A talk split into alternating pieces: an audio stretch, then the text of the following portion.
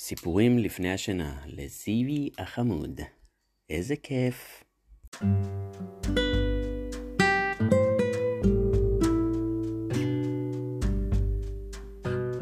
הנסיך הקטן, פרק שלישי. שהלך לו בגן.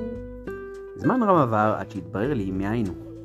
הנסיך הקטן שאל אותי הרבה שאלות, אבל את השאלות שלי לא שמע כלל. כנראה, רק מתוך מילים שפלט דרך אגב, התגלה לי הכל. מעט מעט. כך, למשל, כאשר, כשראה לראשונה את המטוס שלי, לא אצייר את המטוס שלי, כי זה ציור יותר מדי מסובך בשבילי. שאל אותי, מה זה הדבר הזה?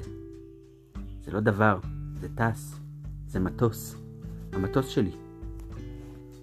וסיפרתי לו בגאווה שאני טס. ואז הוא קרא, מה? נפלת מהשמיים? כן, עניתי בצניעות. אה, מוזר. והנסיך הקטן פרץ בצחוק נחמד, שהקניט אותי מאוד. אני דורש שיתייחסו אליי ברצינות לצרות שלי. ואז הוסיף, אם כך, גם אתה בא מהשמיים. מאיזה כוכב אתה?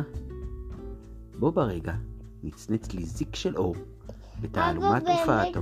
במטוס יש אה, מקום אחד שנוהגים בו ומלא טיסות מאחורה. נכון.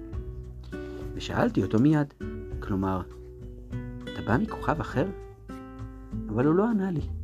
הוא הביט על המטוס שלי, ונד קלות בראשו. בעצם, הדבר הזה לא ייתכן שבאת בו מרחוק. הוא שקע בהרהורים שנמשכו שעה ארוכה. אחר כך, הוציא מכיסו את הכבשה שלי ובחן את אוצרו מקרוב. אתם בוודאי מתארים לכם איזו סקרנות עורר בי הרמז הזה, שגילה לי בעניין הכוכבים האחרים. ניסיתי אפוא להציל מפיו עוד פרטים. מאין אתה, ילדון חביב? איפה זה אצלך? לאן אתה רוצה לקחת את הכבשה שלי? הוא שתק לרגע והרהר וענה.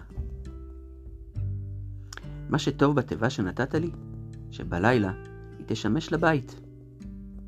נכון, ואם תהיה ילד טוב, אתן לך גם חבל לקשור אותה במשך היום, וגם יתד. ההצעה הזאת זעזעה כנראה את הנסיך הקטן. לקשור אותה?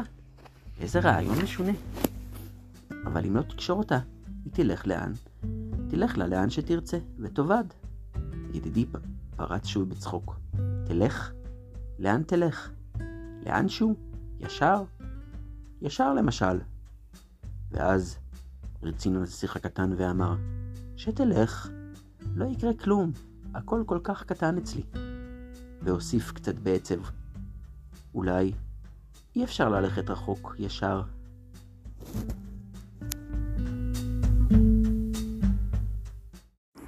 עד כאן, לילה טוב.